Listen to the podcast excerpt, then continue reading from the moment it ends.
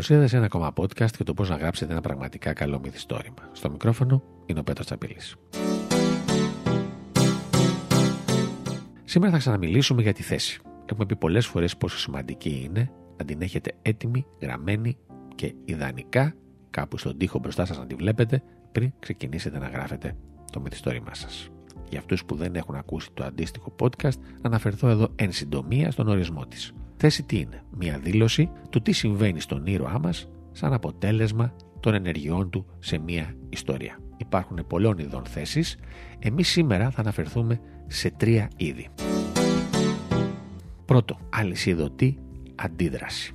Τι σημαίνει, κάτι συμβαίνει στον ήρωά μας που είναι η αφετηρία μιας σειράς γεγονότων που οδηγούν στην κλιμάκωση και τη λύση. Να δώσουμε ένα παράδειγμα. Η ανοησία οδηγεί στο θάνατο. Το να βρεις μια τσάντα με χρήματα οδηγεί στην ευτυχία. Τι έχουμε εδώ, μια αλυσιδωτή αντίδραση. Δηλαδή κάτι συμβαίνει στον ήρωα, βρήκε μια τσάντα με χρήματα. Και αυτό τον οδήγησε στην κλιμάκωση και στη λύση. Άρα θα πρέπει ο ήρωάς μας, εφόσον αυτή είναι η θέση μας, να βρει μια τσάντα, να έχει ανάγκη φυσικά τα χρήματα, να μην την παραδώσει και μέσα από αυτά τα χρήματα που θα βρει να τον οδηγήσουν στην ευτυχία. Παραδείγματος χάρη, εξαιτίας των χρημάτων να επενδύσει σε μια δουλειά, να κερδίσει ακόμα περισσότερα χρήματα και έτσι να κατακτήσει την αγαπημένη του, η οποία του είχε πει στην αρχή της ιστορίας μας ότι όσο είσαι φτωχός, εγώ δεν σε θέλω. Ένα απλό ερωτικό άρλεκιν θα λέγαμε, αλλά παρόλα αυτά αυτή η θέση μπορεί να σας οδηγήσει σε πολλές διαφορετικές ιστορίες. Δεύτερο είδος θέσει. Αντίθετες δυνάμεις δύο δυνάμεις που τίθονται η μία ενάντια στην άλλη. Και στο τέλος η μία νικάει. Μπορεί να το δείτε και σε μία εξίσωση. Χ σε αντιπαράθεση με το ψ ίσον ω. Να δούμε δύο παραδείγματα. Ο αλκοολισμός νικάει την αγάπη. Έχουμε δύο αντίθετες δυνάμεις. Αγάπη και αλκοολισμός. Ή, αν θέλετε και ένα άλλο παράδειγμα, η αγάπη σε αντιπαράθεση με την απληστία έχει σαν αποτέλεσμα την ευτυχία. Και εδώ έχουμε δύο διαφορετικούς τρόπους να το πούμε. Χ σε αντιπαράθεση με το ψ μας οδηγεί στο ω.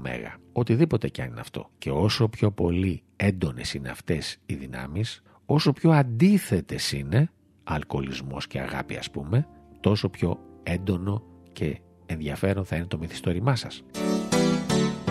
Τρίτο είδος θέσεις. Θέση καταστάσεων. Τι έχουμε εδώ; Έχουμε μία κατάσταση, μία όμως, που επηρεάζει όλους τους χαρακτήρες. Τι σημαίνει αυτό; Σημαίνει ότι η ίδια κατάσταση επηρεάζει διαφορετικά όλους τους ήρωές μας. Αυτή η θέση των καταστάσεων είναι κατάλληλη για μυθιστορήματα που έχουν ανάγκη από πολλές θέσεις, που πια μυθιστορήματα είναι αυτά, τα επικά, τριλογίες, τετραλογίες, εξαλογίες κτλ. κτλ.